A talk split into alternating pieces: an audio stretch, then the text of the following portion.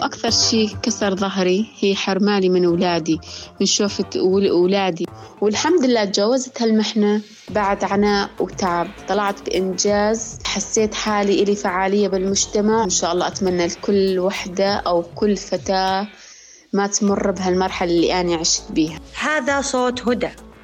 امرأة مطلقة ومحرومة من شوفة أولادها. راح نسمع قصتها بهاي الحلقة. هو أنا من زمان أخذ دور الأب والأم سواء بس كان هالشي بشكل ما واضح. بعد الطلاق صرت أنا أم وأب بشكل علني. أه، حسيت مسؤوليتي كبرت بحيل إنه لازم يكونوا ناجحين لازم مؤدبين لازم يتقون ربنا سبحانه وتعالى. أهم شيء أهم شيء ما يكونون ظالمين ولا مؤذيين. وهذا صوت جواهر. قصتها ملهمة جدا. امرأة قوية راح تكون ضيفتي بالحلقة. بودكاست بيت الشعر بلش.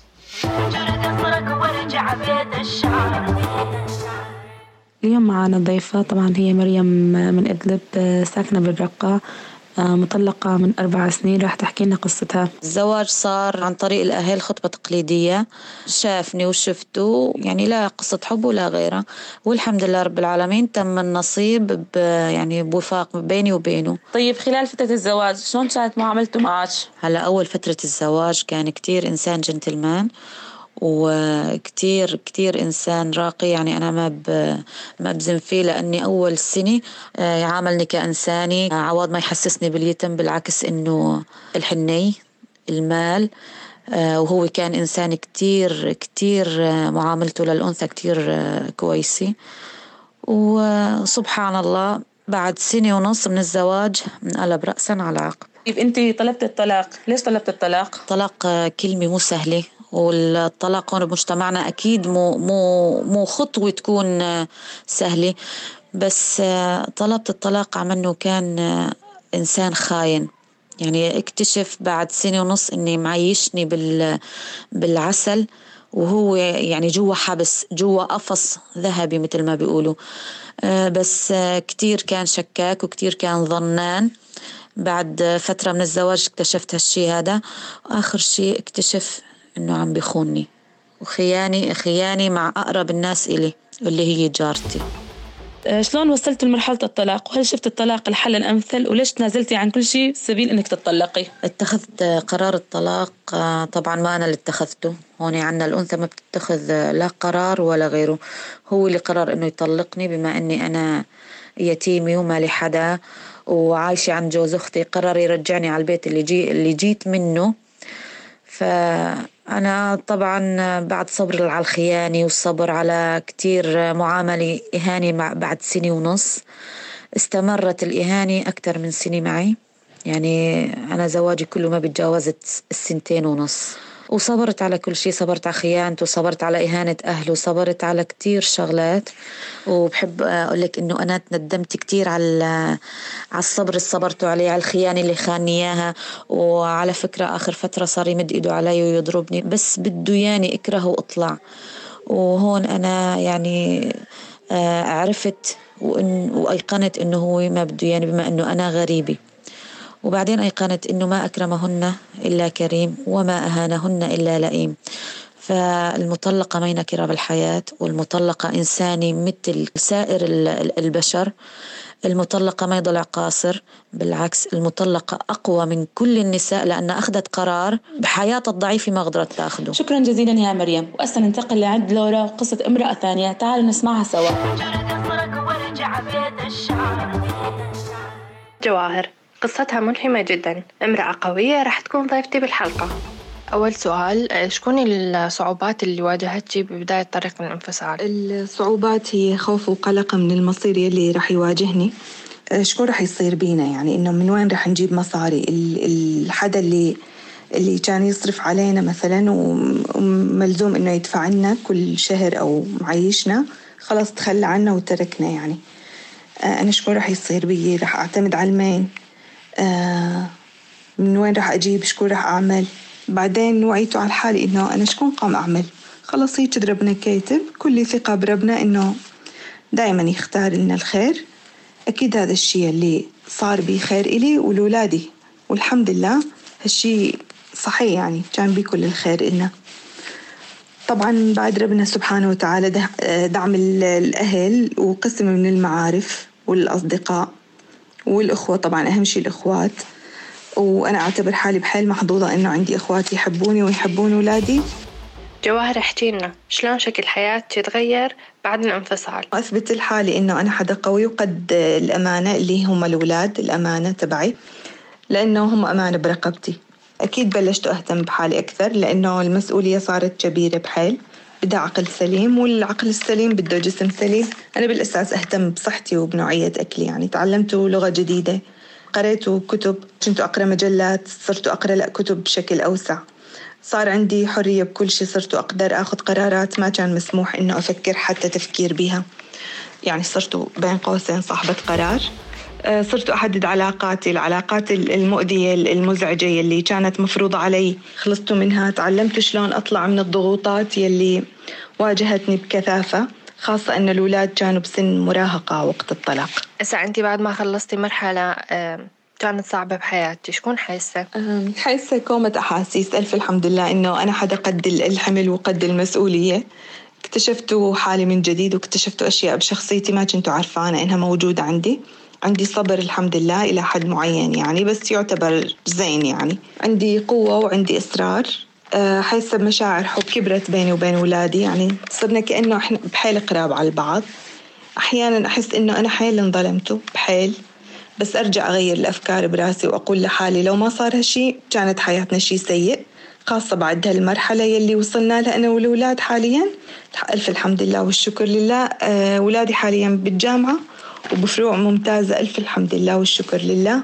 شكون الشغلات أو الأشياء اللي خلتك متمسكة بقرار؟ قد يشوفها البعض صعب؟ أول شيء الانفصال ما ما كان قراري. هو يلي تركنا وطلقني مشان سبب تافه غالبا ما حدا راح يقتنع إنه سبب طلاق. طبعا أكيد بأسباب وأسباب وتراكمات. ثاني شيء أنا كنت متأكدة مليون بالمية إنه راح يضل بهذا الطبع السيء ومستحيل يتغير. لأنه حاولت كثير وما مشي الحال فحسيت برغم الخوف الكبير اللي كان بي يعني إنه بيهم كبير وانزاح عن صدري. يعني مثل إنه شلون الواحد يكون هيك خايف وبنفس الوقت مبسوط ومرتاح. يعني بعيد الشر مثل لما الواحد يكون هيك بمرض أو بكتلة أو شيء خبيث وهو خايف من العملية بس هو وهو خايف من العملية بنفس الوقت هو عرفان إنه رح يخلص من هذا الورم اللي قاعد يسمم له حياته. بعدين فكرت إنه هذا الشخص اللي قاعد يسمم لنا حياتنا وبدلنا أنا والأولاد خلاص راح. فهاي الحالة كانت بارقة أمل تبشر إنه الفرج قادم وإنه بشغلة إنه أنا حدا ما يعني لكلام الناس أبدا أبدا أبدا ولا يهمني. طبعا الناس بدهم يحجون عادي يعني هذا طبعهم ما رح يتغير. شكرا جزيلا جواهر. أتمنى تكون قصتي شمعة ونور بحياة نساء عايشات بالظلام. آخر قصة بحلقة اليوم هي عند بتول. تعالوا نروح نسمع بتول ضيفتها هدى ضيفتي أهلا وسهلا بيكي عمرك 23 سنة ومقيمة بالدير. انفصلتي عن زوجك. وكان الانفصال صعب بالأول. احكينا عن أسباب الانفصال. عانيت ظليت شي آه، خمس سنوات مع زوجي. كانت حياتي يعني بدرجة تئيسة كلها تعب نفسي آه، تعب جسدي. يوما يهيني آه، يضربني وأني ساكت ساكت. آخر شي طبعا كثر الضغط راح يودي الانفجار يعني. وأني ظليت يعني على مدى خمس سنوات. كل يوم أقول راح اليوم راح يكون أحسن من بكرة وبكرة راح يكون أحسن من بعد بكرة. فكل يوم يكون علي أسوأ من الثاني يعني خاصة اللي كسر ظهري هم أولادي. خاصة البنات يعني الولد مهما كان يعيش نحن مجتمع حياة البنت غير حياة الشاب. هدى شلون تخطيتي مرحلة اليأس بعد الطلاق؟ بعد ما عشت هاي المرحلة ظليت فترة يأس آه، آخر شي قررت إني بدي أوقف على رجلي أرجع من جدة وجديد وأعد نشاطي. قلت راح أحطم كل هالشي هذا وكل اليأس وكل التعب وكل السنوات اللي راحت بشغلة واحدة هي إنه أشتغل وأقوي نفسي. أحاول أشغل حالي. شفت أولادي طبعا هاي مستحيل حد يشغلني منها ومستحيل حد يبعدني عن تفكيرها بس حاول عم حاول إني أشغل حالي وأشغل تفكيري. إنه على السنوات اللي مرت من يأس وتعب وحرمة. فحاولت أول شي إني ما أطلع. دائما حسيت بالانعزالية إني لازم أكون لحالي. بعدين لا فكرت ليش أنا دائما متخبي ورا الكواليس يعني ما عندي شي. يعني آخر شي فكرت إني لازم أقوي حالي لازم أطلع لازم أفوت. إيه وثاني شي دائما إنه حاولت دائما آه، أحط العالم كله بكفة وكلام الناس بكفة وأشتغل وأقوي حالي وأعتمد على نفسي رغم كل هالظروف اللي أنا عشت بيها الدافع إنه مشان أثبت حالي بالمجتمع. أثبت حالي مو إنه كان كونه مرأة مطلقة وقاعدة بالبيت ولازم تنصمد على الصمدة وخالصين. إنه خلص إنه أنا لازم مالي فعالية بالمجتمع لازم أكون لا. أنا بالنسبة إلي أنا كسرت كل هاي الظروف وكسرت كل هاي الحواجز ووقفت على رجلي ورغم كل شيء إنه أنا كسرت كل الحواجز. ما حطيت حاجز قدامي يعني رغم حتى الكلام اللي أسمعه من طرف المجتمع ومن طرف أي إنسان أنا ما ما حطيته ببالي. أنا دائما حطيت هدفي قدامي واشتغلت عليه. هدى إيش الرسالة اللي توجهينها للنساء اللي مروا ويمرون بتجربة الطلاق؟ تمام هذا أحلى سؤال سألتيني إياه. راح أقولهن إنه الحياة ما توقف على حدا بدش تقوين حالك بدش تقوين نفسك بدش انت تدعمين نفسك. إذا ضليتي كامدة وضليتي خلف الكواليس وضليتي عازلة حالك وبالعزلة راح تموتين قهر فانت لازم تتنشطين وراح تقوين حالك وتشتغلين. ورغم هالشغل هذا هو شغلك انت تحسين حالك يوم تشتغلين تحسين حالك عم تشتغلين شيء لا تسكتين على حقك. أنا سكتت خمس سنوات وحسيت حالي ضاعت من عمري هدر. صحيح أطفالي والحمد لله إني محرومة من شوفتهم إن شاء الله ربي ييسر إني أشوفهم. بس رغم هذا الشي ما منعني ورغم هذا الشي ما خلاني أوقف. بالعكس هالشي هذا خلاني أشد بالزايد وأصر بالزايد إنه أحقق أحلامي. كله مشان ما أنكسر مرة ثانية. وأوعك تنكسرين وتضعفين قدام أي شي كان. هاي رسالتي أحب أوجهها لكل النساء اللي عا المعنفات يذلك ويقولك أنت مالك حدا مالك حدا لا إلك حدا. إلك حدا. ودائما لازم أنت تقوين نفسك ودائما أنت تدعمين نفسك. هاي ثاني مرة أكرر الكلام. إذا ما قمتي أنت دعمتي نفسك وقويتي حالك وقويتي نفسك ما راح تطلعين وتنجحين من هالجحيم اللي أنت عايشة بيه. وبقصة هدى وصلنا لنهاية حلقة اليوم. كنت معكم أنا بتول وحبيبات قلبي لورا ونور. خلي عينكم وأذانكم على صفحاتنا. تسمعون حلقات جديدة من بيت الشعر. إذا عجبتكم الحلقة شاركوها مع أصدقائكم. سلامات.